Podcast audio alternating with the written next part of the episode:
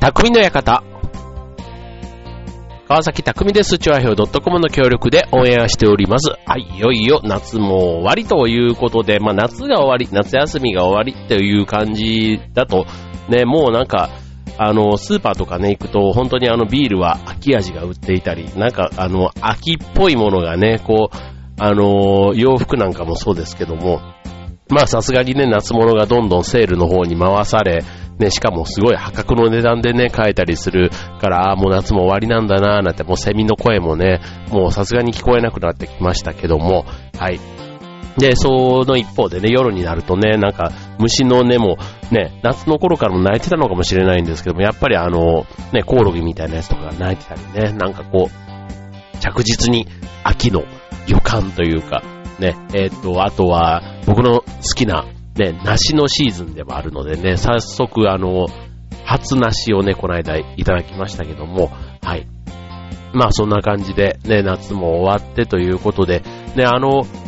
ちょっと前まではね、お盆ぐらいまではやっぱりこう夕方とかも涼しかったり、まああの、昼間もね、なんかあんまり暑くならなかったりっていうの、まあ雨もね、ちょっと降ってたっていうのもありますけども、結構そんな夏のね、お盆時期だったりしたので、なんかこのまま、なんかフェードアウトしていくかと思いきや、ね、ここ最近はずっとね、結構暑い日がずっと続いていて、ね、なんかむしろ逆にあの、夏が帰ってきたみたいな。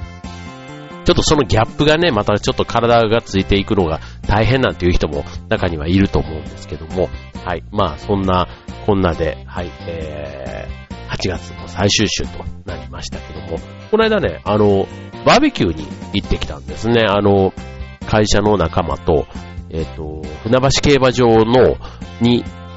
今年からやっているあの、まあ、てか去年からナイター営業をやってるんですけども、で、この間は大井競馬のレースがあったんですけど、そこで、まあ、レースもしながらバーベキューができるという。結構ね、あの、バーベキューも大人1200円で、あとは全部ね、材料は揃っ、材料というか、あの、食材と飲み物以外の材料は全部揃っている。だから、トン、ね、あの、細々としたコップだ、なん、皿とかなんとかかんとかっていうね、そういったものが全部揃ってたりするので、食材と、ね、飲み物さえ用意して、ね、もうそれを持ち込めば、だ持ち込みができて、しかも近くにスーパーがあったりするので、そう、意外とね、あの、安く楽しめるんですね。はい。で、まだやっぱりあんまり知られてないからか、ね、非常にあの、平日っていうこともあって、あの、利用しやすかったっていうので、非常にあの、ポイントが高くてですね。はい。で、なんかバーベキューっていうとね、なんかこう、あの、日が暮れてやるとこう、ね、えっと、こう、洗い場というか、ね、そういったところも照明がなかったりだとか、ね、いろいろこう、細々と自分たちで一からやるってなったら洗剤を用意したりとか、包丁がどうだとかね、まな板がどうだ、ゴミ袋どうだとか、結構ね、用意するものがやっぱり細々と多かったりするんですけども、そのあたりがね、全部セットになっている網とかね、あの、焼きそば焼くようなああいうプレートとかも全部ね、あの、それぞれ用意してくれたりしてたので、はい。まあそういう意味では本当に大人のあの、バーベキューというか、あの、パーティーをする感覚のバーベキュー。うん。昔で言ったら、あの、ね、バーベキューというのはなんかワイルドというか、ね、あの、親父が頑張ってたみたいな、なんかそういうところから、今回行ったバーベキューなんかは本当にもう女子だけでも、ね、十分、あの、袋さえ開けてね、こうやってやれば、本当にあの、バーベキューパーティーみたいな感じ、女性でも子供でもね、あの、問題なく、しかも仕事帰りでも楽しめる。ね、そんなバーベキューだったなっていうことで、はい、これだったらまたね、あの、次も行ってみたいななんて思いましたけども、はい。まあ、そんなバーベキュー。ね、当然あの、普段のね、居酒屋なんかと違って、こう、ね、家族で行く、ね、えー、家族同士集まってやる、なんていうのにはね、もしかしたら、お父さん方、ね、居酒屋だけだとね、なかなか子供を連れて行ったりとか、ね、奥さんもね、ちょっとはなんか、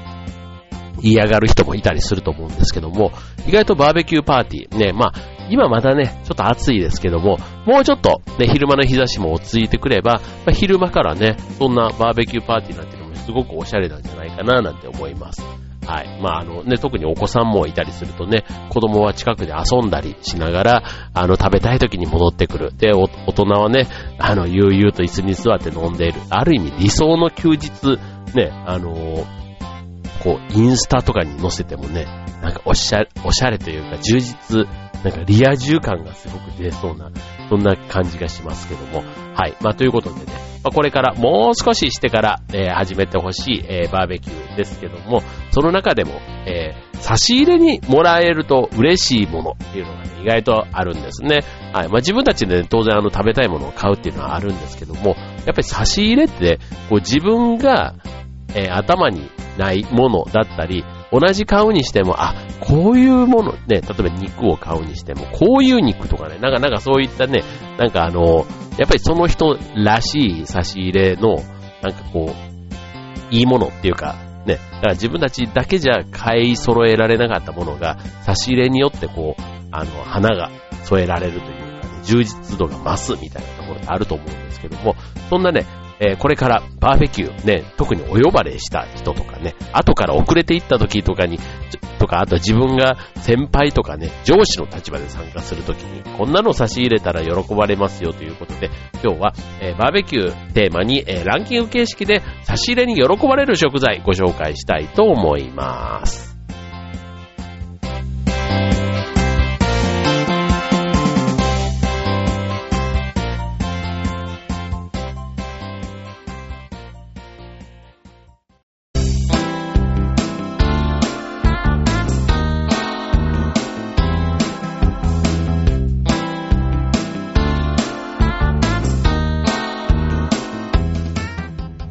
えー、今日のテーマはバーベキューということでね。はい、えー、バーベキューはね、本当にもうさっき言った、ね、あの、準備の手間とかね、火を、火を起こすとか、ね、そういったところなんかはもう、こ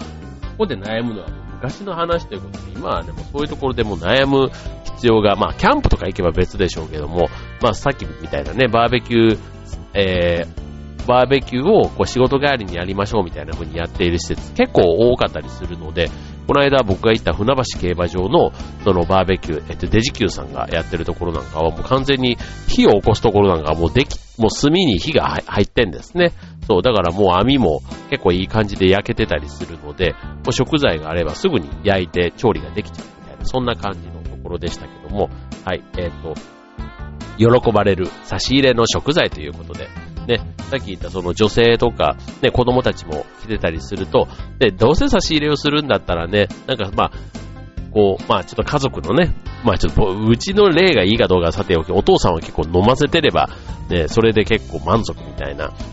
だったりすると、ね、奥さんとか、ね、子供とかに喜んでもらえるものなんて、なんとなく上位に来るものが想像でついてきますけども、まあそんな中でね、差し入れで喜ばれる食材第8位。まあな、なぜか8位からいきますけども、はい。は、じゃじゃん、魚、干物。これは、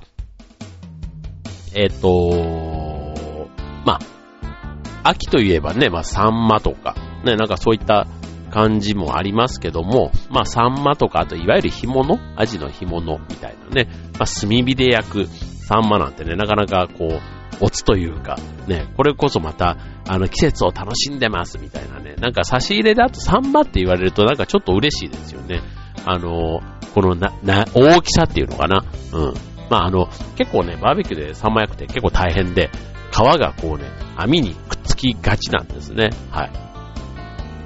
なので、結構料理の仕方は難しくて、出来上がった時にバラバラになっているっていうね、なんかちょっと悲惨な状態になることもたまーにあるんですけども、はい、その辺は、ぜひちょっといろいろ工夫をしながら、サンマを美味しく食べていただければと思います。ただね、これ、自分たちで買ったサンマだったらいいんですけど、差し入れのサンマだったりするとね、なんかそれをぐちゃぐちゃになっちゃったりすると、ちょっと差し入れてくれた人に申し訳ないなみたいな気持ちにはなるかもしれませんけどね。はい。ということで、第8位は魚ということ続いて第7位。はい。じゃじゃん。こちらは貝です。はい。貝。あの、浜焼きってことで、まあ、あの、ホタテとかね、あの、サザエとか、ね、そういった、あの、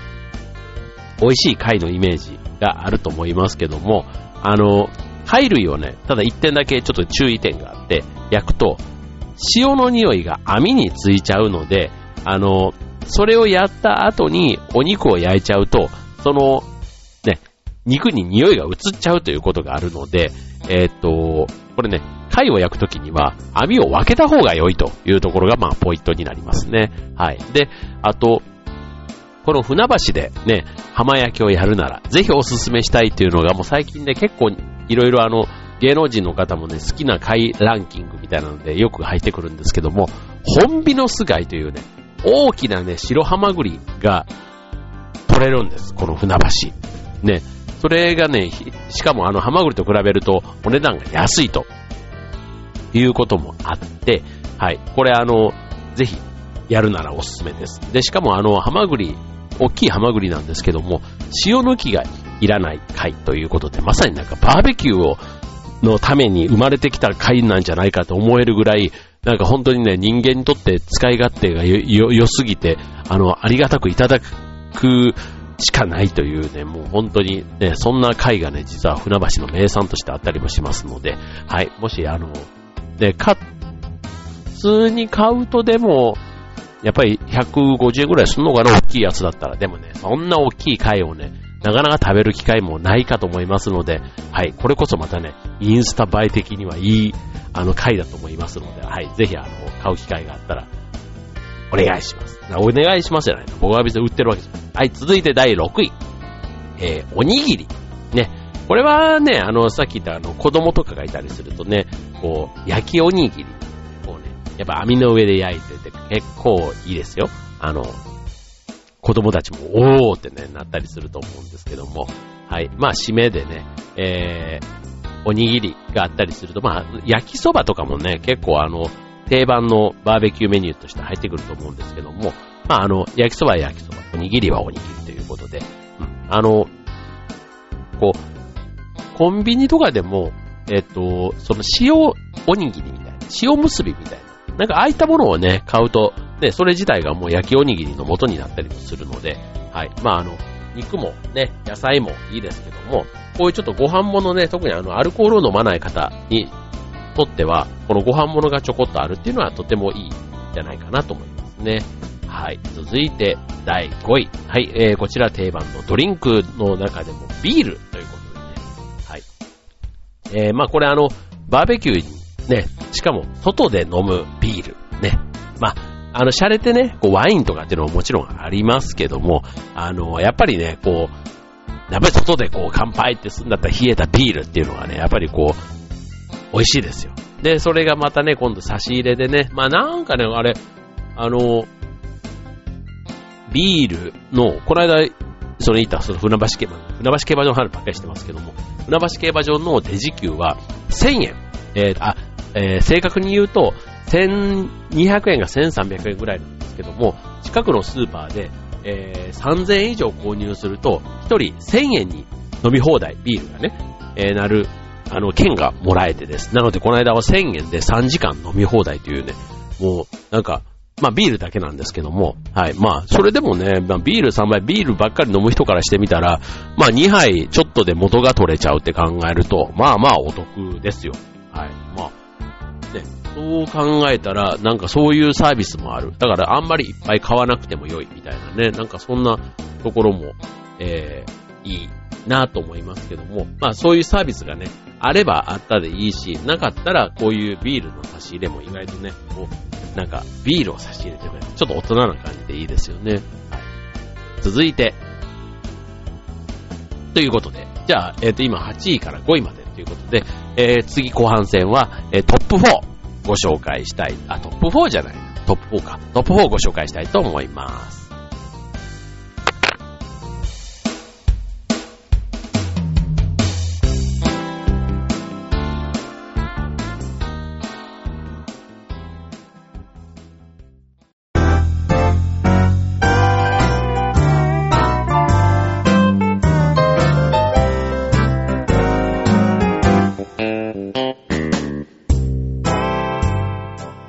はい、えー、今日のテーマはバーベキューということで、えー、差し入れでもらって嬉しい食材、ね、食べ物ということでご紹介しております。はい。ということでね、あのー、この間行ったバーベキュー、ほんとね、あの、肉と貝を、あの、差し入れで持って行ったんですけども、やっぱりね、こう、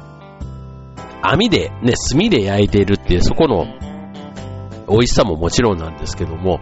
えっとね、結局6人で行って、肉を2キロ買ってったんですけども、まあまあね、2キロね、1人だから、まあ300、ちょっと ?400 はいかないけど、みたいな感じじゃないですか。で、しかも、まあ、ステーキの300って言ったら、まあなんか食べれない量じゃないかななんて思うんですけども、これがね、焼肉の、あのね、肉系になって食べていくと、やっぱりあの、ちょこちょこそれで、ね、一切れ食べてはビールを飲み、野菜を食べてやってたりするとね、やっぱりね、あの、普通にステーキハウスで300の肉食べるのとは全然なんかね、腹のなんかこう、膨れ方が違うというか、そう、だから2キロ買っていった肉もね、1キロ平らげるときには結構な満腹感が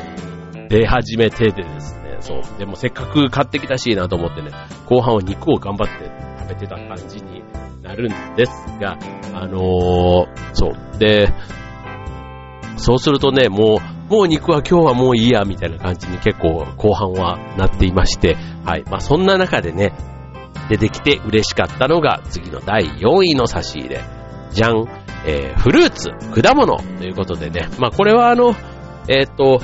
まあ、さっきね、その、バーベキューパーティーみたいな感じで、家族や仲間で、で、しかも参加者に女性や子供がいたりなんかすると、まあ、こういうフルーツ、果物なんていうのはね、やっぱり人気の差し入れになるみたいですね。はい。まあ、これはね、あの、男性でもやっぱりスイカとか、今のこの時期だったら、ね、あの、あるといいんじゃないですかね。なんかこう、ちょっと水分補給も兼ねてだし、あとはね、なんかこう、色合い的にいいじゃないですか。ね。だから、海とかのバーベキューだったら、まあ、スイカとかね、なんかそういう、ちょっと、ね、昔だったら、あの、綺麗な海だったらね、えっ、と、スイカの塩味を海につけて食べたり僕してました。そんなの今、いないか。ね、なんかあの、まあ、都会のバーベキューだったらね、なかなかそうもいかないし、あと、ね、砂の多い、あの、海とかだとね、つけたらあの、スイカに砂がいっぱいついちゃいますけども、はい。まあ、そんなね、楽しみ方もあるかなと思います。はい。で、あとは、えー、ちなみに、そのフルーツ、果物の中でも、えっ、ー、と、スイカはね、結構なんかあの、差し入れの中で重なる率が高いらしいですね。はい。なので、えー、メロンを選択する。なんて、時期的にね、えー、そういう人もいなくことで、まあ、メロンもね、切ると大変、いや、切るというか、あの、まあ、包丁とかね、ちゃんとあれば、ね、全然問題なく、あの、切れますけども、ね、もしかしたらあの、カットメロンみたいなね、スイカもそうですけども、最初から切られてる方がもしかしたらニーズには合ってるかもしれない。まあ、丸ごとね、こう、持っていくその、ウォーっていうね、なんかこう、盛り上がり感ももちろんあると思いますけども。はい。ということで、4位は、フルーツ。でした。はい。で、続いて、えー、第3位。ね、このあたりからは、ね、えー、っと、ちょっとあの、食べ物というか、えー、そうですね。ちょっとあの、デザートみたいな感じになっていきますが、第3位は、えー、冷夏、冷夏というかアイスクリームなどということで、冷たいお菓子ということで、こちら第3位になっています。はい、えー、こちらね、あの、毎年のこういうバーベキューの差し入れアンケートみたいな中で、あの、結構上位に聞いているんですけども、えっ、ー、と、今回のこのランキングの中では第3位ということで、まああの、バーベキューの差し入れの中では、まあ、アイスクリームって意外とね、こう人気があるというか、まあ、締めのね、えー、一杯だったり、ね、ビールとか飲まない人にしてみたら、こういう最後のね、冷たいアイスクリームとかシャーベットなんかでね、えー、締められるとちょっとかなり嬉しいということで、こう、結構ね、今、クーラーボックスなんかでも、いわゆるビールとか冷やす、ね、氷を冷やす用だけじゃなくって、アイスクリームを冷やす専用のね、こう、クーラーボックスなんかもあったりするということなので、まあそういうのがね、あると結構長くね、溶けずに持っていける移動が可能ということで、ね、そんなものもね、用意する、シャレオツな方がいらっしゃるということで、え第3位は、レイカでした。続いて第2位。はい、こちらはお肉ということで、はい、こちらもあの牛肉、豚肉、鶏肉、ね、鶏肉なんかも、なんとなくて、えー、定番は牛ですけども、あの、豚とかもね、焼肉なんか行けばトントロがあったり、あとは鶏肉なんかも、こう、バーベキューの、その、会場に近いスーパーとかだと、すでにこう味付けがされてるハーブ鶏のなんとかかんとか肉だとか、みたいなね、なんかそういうあの、ちょっと下味がそもそももうそついていて、あの、パッケージを開けて焼けば、ね、なんかもう、ずいぶん前に仕込んできたら来るかのような感じで、そういう意味では牛、豚、鶏、それぞれを楽しむ、ね、味の違い、ね、えー、楽しむっていうのはいいんじゃないかなと思いますね。はい。で、あとは、あの、肉を差し入れる上でも、やっぱりいただく側は何でもいいわけではなくて、えー、ブランドの肉だったり、希少部位なっ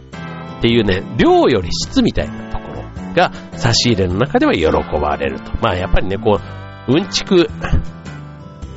の、あの、まあ、うんちくというか、の一つぐらいあるような肉の方が、差し入れでは喜ばれるという感じですかね。かよくある焼肉用の、あの、牛カルビだとか、ね、あの、漢字の買い出しと重なるような、あの、肉は差し入れからは外した方がいいというところですね。あの、あとは、まあ、高価なね、食材っていうので厳しいなということであれば、あのー、鶏肉、さっき言ったね、鶏肉でもちょっとそういうね、味のついた鶏肉なんかを、えー、差し入れてみるっていうのもちょっと味が違ってね、喜んでもらえるということで、ね、た、たかが肉、されど肉というかメインディッシュ、ね、メインになる食材ですから、そのあたりは、えー、なんか義務として差し入れるというよりは、差し入れられた側のね、ことを考えてやるっていうのが大事。ということですね。はい。ということで、えー、最後、栄えある第1位です。はい。じゃじゃーんということでね。はい。あの、ま、差し入れでバーベキューの一昔前には想像もつかなかったですけども、第1位はお菓子、スイーツ。お菓子って言うとえーってなりますけども、スイーツ、いわゆるケーキやシュークリームみたいなね、そういったスイーツの差し入れが第1位ということで、これはあの、まあこういう人気のね、投票はこれ男性だけではなくて、まあ当然女性も含まれていますので、まあ女性の中で、えー、支持率が高かったということですね。まあ確かにお肉がっつり、ね、肉食系とかって言ったりはしますし、ね、肉をすごくね、食べる女子は世の中ね、増えたとはいえ、ね、やっぱりスイーツっていうね、またその、ね、バーベキューとケーキってえっていうね、そのギャップなんかが、ね、僕らなんかも思いますけど、それが実現させられる実現できる今もう時代というか、かね、状況が多いので、近くで買えるとかね、あとはその保存もね、えっ、ー、と、適切にできるとか、ね、そういった環境がもうすでに整いつつあるので、こういったね、非日常みたいな場面がね、こうさらにスイーツが加わることで、花を添えられるというところなんだろうなと思いますよね。例えばバーベキュー会場でね、あの、誕生日会とかね、そういうのを兼ねてやるんだったら、なんかバ、外でね、こう花火、花火とかね、あの、ろうそくとかね、なんかそういった、やっぱシャバシャバシャってね、一本花火がついてるみたいな、すごいおしゃれですよね。なんかそういう非日常感を演出するって意味でも、スイーツってすごく、ね、今時のそういうパーティーには欠かせない食べ物なのなと思いますよね。はい。まあこれあの、結構食材をね、現地で調達というか、持ち込みをね、もしできない人がいれば現地で調達できますなんていうのはありますけども、オプションとして意外とケーキなんていうのがあったりすると、あの、かん、それは全員がね、メニューを知らない前提で、なんか幹事さんからね、なんか誰かにサプライズ的にやるんだったら、そのケーキを現地まで持ってきてくれるみたいなのって意外とこの、ね、ニーズにはすごく合ってるというか、そこそこのニーズがあるような気がしますよね。はい。ということで、バーベキュー業界の皆さん、はい。そんなね、今、今日ご紹介した差し入れをサポートするっていう意味で、なんか食材とかが、ね、その日に注文できたりする、ね、サポートできる、ね、肉って言ってもね、なかなかその、ね、スーパーに行って高級肉、ね、あの、いいサイズで売ってるわけでもないって考えると、差し入れ用みたいな形でね、一つまとまってたりすると、ね、あの、差し入れ側のニーズにも非常に合ってていいんじゃないかなと思いますね。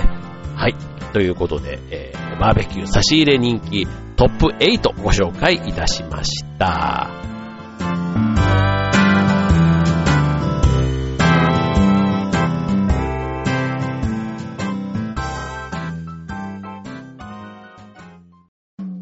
は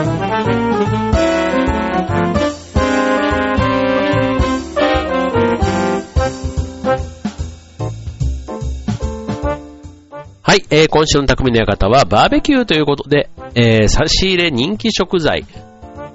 トップ8ご紹介いたしました。はい。まあこれからね、えっと、バーベキューのシーズン、ね、秋になってくるとね、食欲の秋に、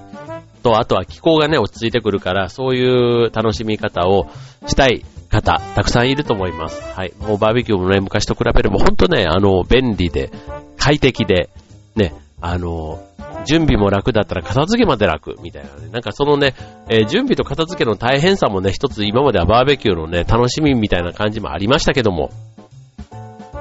まあ仕事帰りとか、あとは小さいお子さんがいたりとかね、なんかいろいろ、ね、こう、時間とか手間とかをね、まあちょっとあのー、予算的なもので、ね、そんなにしかも高くない予算で解決できるんだったら、まあ利用してみ、見ない手はないというところかと思います。はい、ということでね、えっ、ー、と、気づけばもうね、8月も終わりということですけども、はい。えー、皆さんはどんな感じで夏は過ごされたんでしょうかね。本当に、あの、みんなね、なんかそんなに長い休み取ってないなって僕の周りなんか見てるとね、思うんですけども、そう。まあ、なんか聞くとね、もう子供も大きくなっちゃったし、もうなかなか旅行、夏休み特に旅行行くわけじゃないんだよね、なんて言ってる人もちらほらいたりとかしますけども、まあ、皆さんね、それぞれの夏の過ごし方、ね、ね、僕なんか今回今年プールとか一回も、水着一回も着てないので、はい、なんかそのね、あそういう水着を着ればね、ちょっとでも夏気分になったのかななんて思いますけども、本当にね、水着を一回も着ないまま夏が今年は終わってしまいましたので、はい、まあそんなね、えー、夏も、まあ、いいかって思っ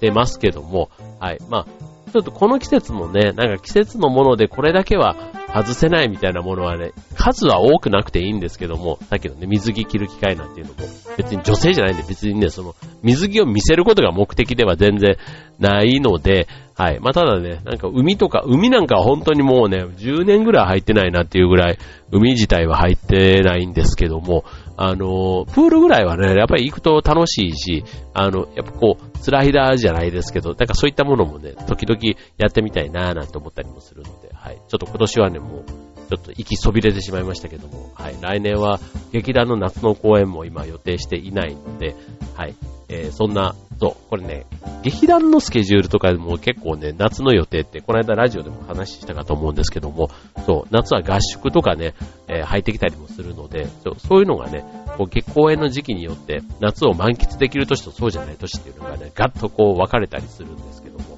はい。まあ、今年はね、ちょっと夏を満喫しづらかったということで、はい。来年はその分、あの、楽しめたらなと思っています。はい。ということで、今週の匠の館、ここまで。バイバーイ。